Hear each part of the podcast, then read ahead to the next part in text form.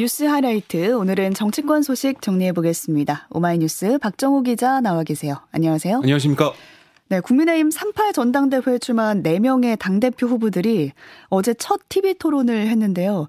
예상했던 것보다 굉장히 치열했습니다. 네, TV조선에서 주최한 첫 토론회에서 상대 후보의 약점을 아, 다 고리로 해가지고 음. 불꽃 튀는 공방전이 있었는데요. 김기현 후보는 안철수 후보를 겨냥해서 어, 치열하게 민주당과 싸웠을까 그 점에 대해서는 별로 기억이 없다. 과거 우리 당에 대해서 폄하한 것에 대해 적어도 유권자인 당원들에게 설명해야 된다. 이렇게 지적을 했고 음. 뭐 아, 포용이 포용력이 떨어지는 리더십 뭐 이런 지적도 했습니다. 이에 안철수 후보는 김기현 후보를 향해서 이 아, 울산에서 국회의원 사선을 했는데 이제 험지에 갈 때도 되지 않았냐? 음. 아, 수도권 험지에 대한 경험이 너무 부족하다. 수도권 민심에 대한 분석이 부족하다. 이런 생각을 하게 된다라고 비판을 했습니다. 네. 또 어, 자신을 빼고 여기에 있는 후보들 판사, 검사, 변호사 출신이지 않냐? 법조인으로 후보를 대거 채우면 이 586 청산이 어렵다. 음. 50대, 80년대 학번, 60대 출생 아, 이런 586 세대 청산이 어렵다라고 주장하기도 했습니다. 그리고 천하람 후보는 총선을 치르는데 후보들에게 윤핵관표 공천이란 딱지가 붙어 있다면 그 공천 국민들께 제시하고 납득받기 어렵다. 그러니까 당내 친윤계의 지지를 뭐 어떻게 보면 얻고 있는 김기현 후보를 겨냥한 집중 공세에 음. 퍼붓는 모습이었고요. 네. 황교안 후보는 김기현 후보, 안철수 후보 두 후보를 향해서 공세를 퍼부었는데 우선 김 후보를 향해서는 지금이라도 총선 승리를 위해서 선당 후사의 정신으로 용기 있게 사퇴해라. KTX 울산 역세권 연결 관련 의혹 이거 반드시 해명해야 된다. 이렇게 얘기를 했습니다. 음. 아, 또 안철수 후보를 겨냥해서는 만드는 당마다 다 망가뜨리고 우리 당으로 들어온 뻐꾸기 후보다 이렇게도 비판을 했습니다. 네, 의외로 황교안 후보가 강하게 나왔다 뭐 이런 평가도 나오더라고요. 아무래도 뭐 이 쫓아가는 후보 입장에서는 음. 앞선 후보들 세게 때려야 되니까 네. 그런 게 좀 있어 보입니다. 또 주목됐던 장면이 후보들의 당정 관계에 대한 입장이었어요. 좀 뚜렷하게 입장차를 보였습니다.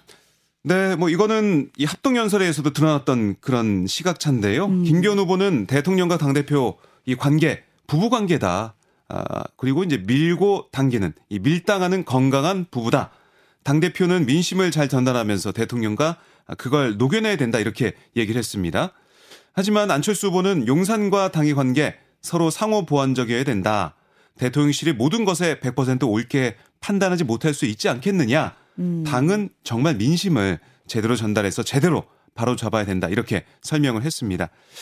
아, 그리고 천하람 후보는 이, 이런 얘기를 했어요. 어, 윤핵관이 아니면 대통령이 직접 전화해서 대부, 대구 경북 KK의 공천을 꼭 해달라 해도 안 하겠느냐 이런 질문을 하니까 안철수 후보가 아, 그렇다라고 답을 했고요. 같은 질문에 김기현 후보는 대통령께서 뭐 10명을 정해서 이렇게 할 사람이 아니다. 매우 합리적으로 판단하고 하시는 분이다. 이렇게 답을 했습니다. 네. 그리고 황교안 후보는 이 대통령은 국정의 총괄 책임자다. 결국 뜻이 다를 때는 대통령의 뜻을 존중해 줘야 하고 뒷받침을 해줘야 된다. 이렇게 음. 강조를 했습니다. 또 후보들이 진땀을 흘린 장면도 있었는데 밸런스 게임을 하더라고요. 네. 이거 뭐 해보신 분도 있을 거고요. 음. 보신 분도 많으실 것 같은데요. 밸런스 게임은 이 두 가지 상황에서 하나 고르는 거예요. 음. 어, 근데 좀 두 가지 상황이 다 쉽지 않은 상황입니다. 그쵸. 아, 김기현 후보는 이런 질문을 받았어요. 한 명만 구조할 수 있다면 나경원 대 장재원 뭐 이런 질문에 네. 나경원 전 의원을 택했습니다. 그러니까 나전 의원이랑 만난 지 좀 더 오래됐다. 모두 우리 당의 소중한 인재지만 정이 조금 더 깊지 않을까 생각한다. 이렇게 설명을 했고요. 네. 안철수 후보는 둘 중 하나를 포기해야 된다면 전 재산 대 대통령 이런 질문에 네. 전 재산을 포기하겠다. 답을 했습니다. 아, 어떻게 설명했냐면 저는 이미 전 재산의 절반 이상 그러니까 1,500억 원을 기부했다. 아, 이렇게 얘기했고 문재인 정부에서 우리나라 원자력 발전 연구비를 끊었을 때 연구비를 계속됐던 사람이다. 이렇게도 얘기를 했습니다. 네, 또 후보 개개인을 향한 악플을 좀 소개하고 후보가 직접 해명하는 그런 코너도 있더라고요. 네, 김기현 후보한테는 이 과거 진실 공방이 있었던 남진, 김영경 지지 음. 이 페이스북 게시물 이 관련해서 어, 남진 형님이 부릅니다. 내가 너를 부르는데 넌들 나를 알겠느냐 아. 이런 댓글에 명확하게 그 자리에서 남진 선생님, 김영현 선생님 말씀을 다 듣고 그대로 올린 거다. 이렇게 해명을 다시 했고요. 네.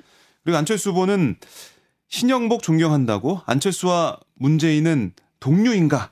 아, 같은 뭐 사람들인가 아, 이런 댓글에 아니 사람이 죽었는데 거기 가서 너 잘 죽었다라고 말할 수 없지 않겠는가? 망자에 대한 나을 표현한 것뿐이고 정체를 후에 알았다. 아, 이렇게 답을 했어요. 뭐 이제 공산주의자 아, 이런 비판을 받게 되니까 안철수 후보가 다시 한번 또 해명하는 모습이었고요. 아, 그리고 황교안 후보 같은 경우는 뭐 트로트 가수의 노래를 뭐 부르기도 하면서 네. 저 황교안은 정통 보수의 유일한 진짜 계승자다.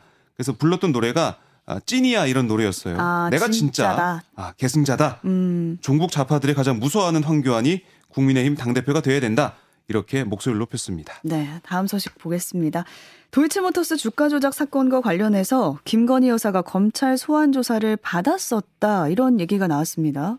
네, 그러니까 고- 검찰 소환 어, 이 협의를 했고 네. 조사를 받은 것은 서면 조사였다. 뭐 이렇게 음. 얘기가 어제 나왔는데요. 조사를 받았는데 서면 조사로 받았다. 그렇습니다. 네. 그러니까 한동훈 법무장관이 어제 국회 법사위 전체회의에 나와서 아, 김의겸 민주당 아, 의원이 물어봤어요. 음. 김건희 여사 소환에 대해 한덕수 총리가 지난번 대정부 질문에 소환 통보 없었다라고 했는데 이게 법무부의 공식 입장이냐 이렇게 묻자 어 뭐 저도 그 내용 몰라서 총리께서 그 질문한 걸 보고 물어봤는데 아, 서면 조사를 했다고 한다 이렇게 얘기를 했어요. 음. 네. 어, 그리고 이제 어, 소환을 위해서 논의를 했었는데 어떻게 할지 논의했었는데 뭐 소환 어, 조사는 없었다 이렇게 설명을 했습니다. 또 한동훈 장관은 이 권재승 민주당 의원이 답변이 온 거냐 또 조사했는데 답변을 안 했냐 아, 이렇게 묻자 한 장관이 답변을 안 했으면 서면 조사한 게 아니겠죠라고 답을 했어요. 네. 그러니까 지난 정부 당시에 서면 조사가 있었던 거다 이게 확인을 했고요. 음. 윤석열 정부에서 서면 조사가 있었냐 이렇게 질문이 들어오자 현재 진행 중인 수사이기 때문에 수사 진행 상황은 더 이상 말씀드리지 않겠다 라고 말을 아꼈습니다. 근데 어쨌든 조사는 했다는 거 아니겠습니까? 그렇죠. 서면으로. 로 네. 그래서 박주민 의원이 어떤 얘기를 했냐면 서면 조사 이후에 대략 1년이 지났고 정권이 바뀐 다음에도 거의 1년이 다 돼가는데 수사 종결을 못 하고 있는 게 납득이 안 된다. 이렇게 질타를 했습니다. 음. 그러니까 조사를 하고 수사를 했으면은 이거 어떻게 처리할지 검찰이 결정해야 되는데 아직까지 결정 안 하고 있는 게 문제가 아니냐, 아, 눈치 보는 거 아니냐 이런 지적을 한 거고요. 특히 야당 간사인 기동민 민주당 의원이 이 대한민국의 공정과 상식과 원칙을 세워나가는데 하나의 시금석이 될 수밖에 없는 게 김건희 여사 주가 조작 사건에 대한 진실 여부를 파헤치는 거다라고 지적을 했거든요. 어제 이제 민주당 의원들이 이렇게 한동훈 장관을 몰아세우면서 어, 검찰이 사건 수사를 뭉개고 있는 게 아니냐. 음. 아, 결국 특검 도입이 필요하다 이런 주장을 이어갔습니다. 네. 반면에 여기에 대해서 국민의힘은 문재인 정부가 김 여사를 수사했지만 기소하지 못한 거다 이렇게 맞받아쳤습니다.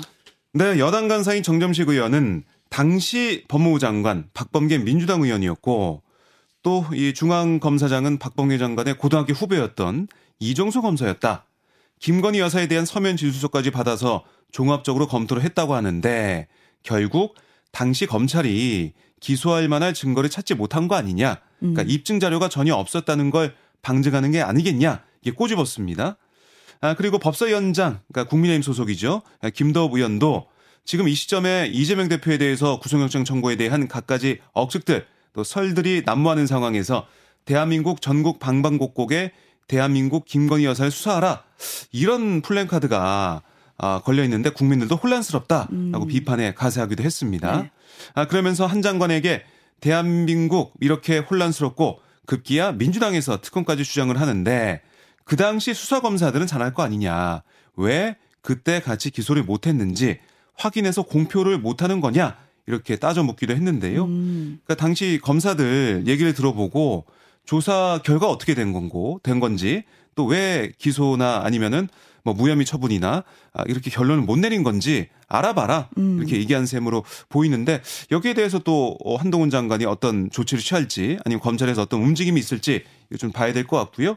여기에 대해서 민주당 의원들이 항의하면서 뭐 고성이 오가기도 했는데 여야 의원들 사이에서 아 그랬더니 김도우 의원이 제가 이 말 하니까 아프냐? 여러분들이 주장하는 특검이 그만큼 근거가 빈약하다는 방증 아니냐? 아. 왜 그리 화를 내냐? 이렇게 또 반박하기도 했는데요. 네네. 어쨌든 이번에 도이치모터스 주가 조작 사건 1심 선고 이후에 판결문이 공개가 됐잖아요. 거기에 이제 김건희 여사 이름이 어, 37차례 뭐 등장했다. 음. 그래서 이 법조계에서는 김건희 여사가 기소가 된 것도 아니고 공소장에도 없었는데 이렇게 거론이 된 거 김건희 여사의 이름을 빼고서는 이 도이치모터스 주가 조작 사건 1심 선고 유죄 선고에 대해 설명이 안 되기 때문에 들어간 게 아니냐. 또 계좌가 2차 조작 시기에서도 사용됐다는 아, 그런 걸 판결문에서 볼 수가 있는데 여기에 대한 해명이나 아, 수사가 있어야 된다라고 어, 그런 민주당에서 주장이 계속 나오고 있는 것 같습니다. 네, 관련해서는 계속해서도 논란이 될 것 같고요. 한동훈 장관은 곽상도 전 국민의힘 의원 아들의 퇴직금 50억 원이 무죄 판결을 받은 것에 대해서 반드시 바로잡아야 한다 이런 입장을 밝혔습니다. 네, 조정훈 시대전환 의원이 이렇게 물어봤어요. 법무부 장관으로서 이 곽상도 전 의원에 대한 1심 무죄 판결 여기에 대한 국민의 공분 들끓는 여론에 공감하냐 이렇게 물어보니까 한 장관은 100% 공감한다 이렇게 얘기를 했고요. 100% 공감한다. 그렇습니다. 이어서 세상에 공짜가 어디 있느냐 그 정도 상황이 있었는데 아무도 처벌받지 않는다는 게 거기에 대해 누가 동의하겠느냐 저도 동의하지 못하겠다. 항소심에서 바로잡기 위해서 할 수 있는 모든 걸 하겠다. 음. 이렇게 덧붙였습니다. 근데 이게 민주당은 계속해서 뭐 또 특검 얘기를 하고 있거든요. 이번 1심 무죄 판결을 계기로 대장동 사건에서의 부산저축은행 대출비리 봐주기 수사 의혹 이것도 특검을 통해 들여다봐야 된다 이렇게 주장을 한 거예요. 하지만 한동훈 장관은 2011년 이 부산저축은행 수사를 2015년 대장동 사건에 연결하는 거 무리다라고 반박을 음. 하고 있습니다. 하지만 민주당은 어떤 논리냐면 2011년 이 부산저축은행 불법 대출에 대한 전방위 수사 가운데 오로지 대장동만 수사가 안 됐다. 윤 대통령과 이원석 현 검찰총장도 판결문에 당시 수사팀으로 이름을 올렸는데 왜 이렇게 수사가 안 된 건지 여기에 대한 미진한 수사 이번에 반드시 어, 진행해야 되고 특검해야 된다 이렇게 주장을 했습니다. 네. 검찰이 곧 이재명 민주당 대표에 대해서 구속영장을 청구할지 그 여부를 결정할 거다 이렇게 알려졌는데 친 이재명계 의원들은 이재명 체포동의안이 국회에서 부결될 거다 이쪽에 힘을 싣고 있는 모습이죠.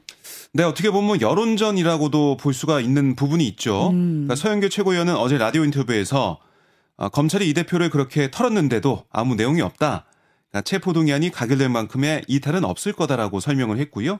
김남공 의원도 한 라디오에서 다수 의원들은 검찰이 무리하게 수사하고 있다고 본다. 체포동의안에 대해서도 부결적으로 이야기를 하고 있다. 이렇게 강조를 했습니다. 그러니까 지금 보면은 당론으로 체포동의안 부결시켜야 된다 이런 당내 일각의 주장에 대해서는 회의적 반응을 보이는 그런 모습을 어, 저희가 볼 수가 있었는데 음. 그러니까 자유투표에 맡겨도 부결 가능성이 큰 만큼 굳이 당론으로 밀어붙일 필요가 없다 이런 어, 겁니다. 굳이 당론으로까지. 네. 네. 그리고 이제 당론 정하려면 아무래도 찬반 토론이 있어야 되지 않겠습니까? 그럼 개파 간의 갈등이 또 노출될 수 있다. 음. 아, 이런 우려를 좀 하는 것 같아요. 어쨌든 지금 이재명 방탄 역풍을 우려해서 소신 투표하겠다.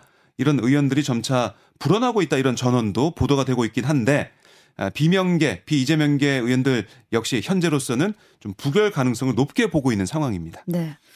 이런 가운데 친 이재명계로 불리는 민주당 정성호 의원이 쌍방울로부터 지금 억대 뇌물을 받은 혐의로 구속됐죠. 이화영 전 경기도 평화부지사를 접견했다 이렇게 알려졌습니다. 네. 정 의원이 지난해 12월 수원구치소에 수감된 이 전 부지사를 장소 변경 접견 방식으로 만났어요. 음. 아, 여기에 대해 정 의원은 이 전 부지사 아내가 남편이 꼭 면회를 와달라고 했다라고 부탁해 면회 간 거다.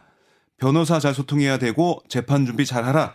이렇게 말했을 뿐이다. 그러니까 회유나 이런 건 없었다라고 강조를 했습니다. 네. 그러니까 이게 계속 이어지고 있는 게 정의원이 이전 부지사를 접견한 같은 달에 김용전 민주연구원 부원장, 그렇죠. 또 지난달에는 정진상 전 민주당 대표실 정무조정실장도 각각 장소 변경 접경 방식으로 만났어요. 네, 연달아 만났습니다. 그렇습니다.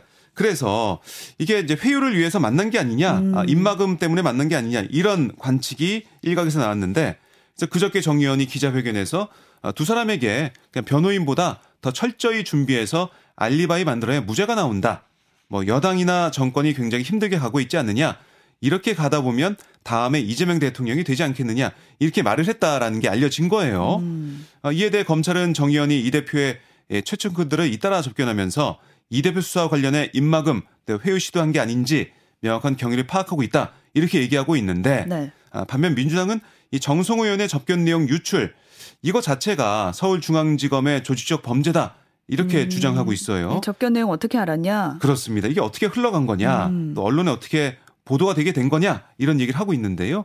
그래서 뭐 수사하고 있는 또 지휘하고 있는 그 라인 검사 전부를 공수처에 고발하겠다. 이런 입장을 보이고 있습니다. 네.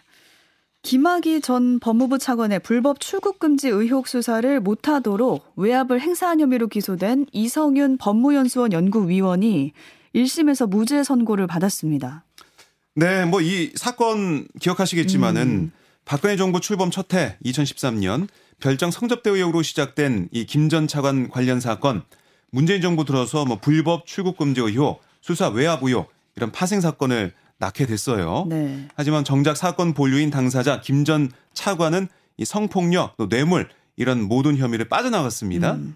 그래서 이 검찰이 처음부터 수사를 제대로 안 했기 때문에 이렇게 됐다 이런 비판이 있는데 아, 법조계 안팎에서는 김학이 없는 김학의 사건만 수두룩하다 이런 말이 나올 정도였죠. 네. 근데 이번에 이성윤 연구위원 이 대검 아, 반부패 강력 부장을 재직하던 2019년 6월 김 전 차관의 이 불법 출국 금지 관련 수사를 막은 혐의를 받았어요. 음. 그래서 검찰은 김 전 차관 출국 금지 사건의 위법성은 인지한 수원지검 안양지청이 아, 수사를 개시하려고 하자 이 연구위원이 외압을 가해서 뭐 수사를 중단시켰다 이런 얘기를 한 겁니다.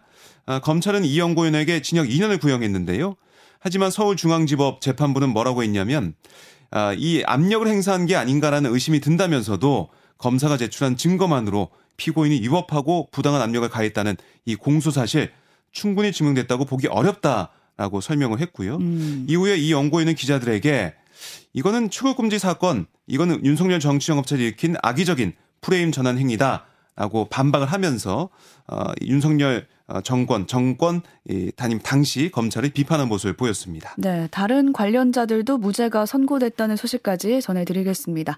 오마이뉴스 박정호 기자와 함께했습니다. 고맙습니다. 고맙습니다.